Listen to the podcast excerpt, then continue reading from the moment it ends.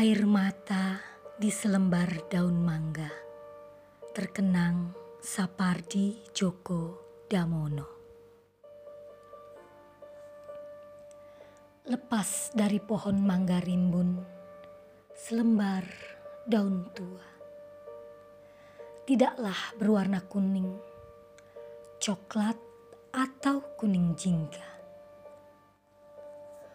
Utuh warna hijaunya tapi bukan muda.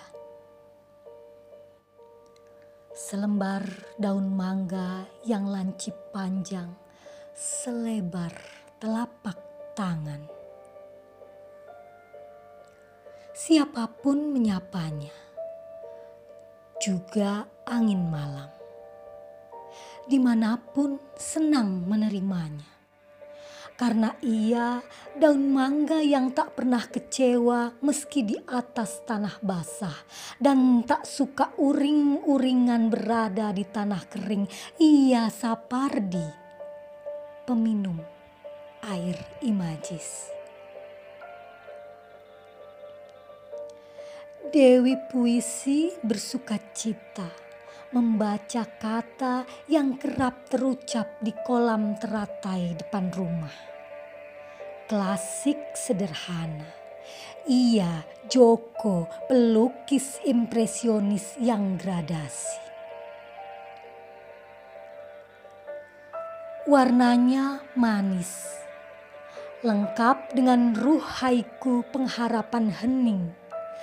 Ah sayang, tak terlaksana puisiku melaut bersama dibaca penanda cuacanya dan sedikit ditandai setitik di benderanya.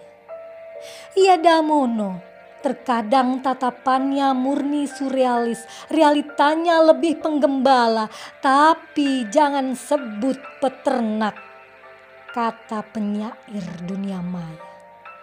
Sebab cinta sajaknya tanpa tuntutan.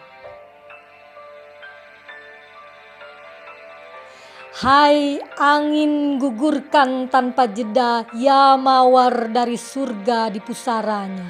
Itu lebih kekal, mahal dari Nobel sastra.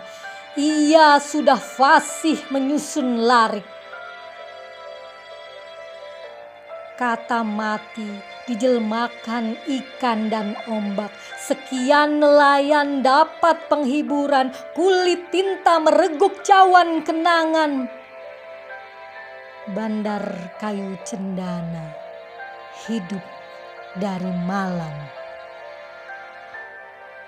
Ia sempatkan mengawini bait sela kerja.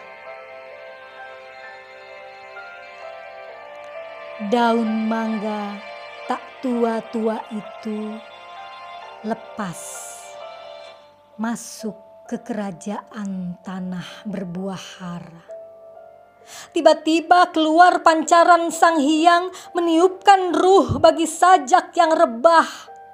Tergeletak sembarang layar. Astaga, sumber bacaan si mati gaya kebisingan. Aku beruntung melihat penyair liat lentur di dua musim. Segalanya ada halaman tengah, namun sajak menolak di kertas terakhir. Selamat datang, empu di gapura megah buku terbuka.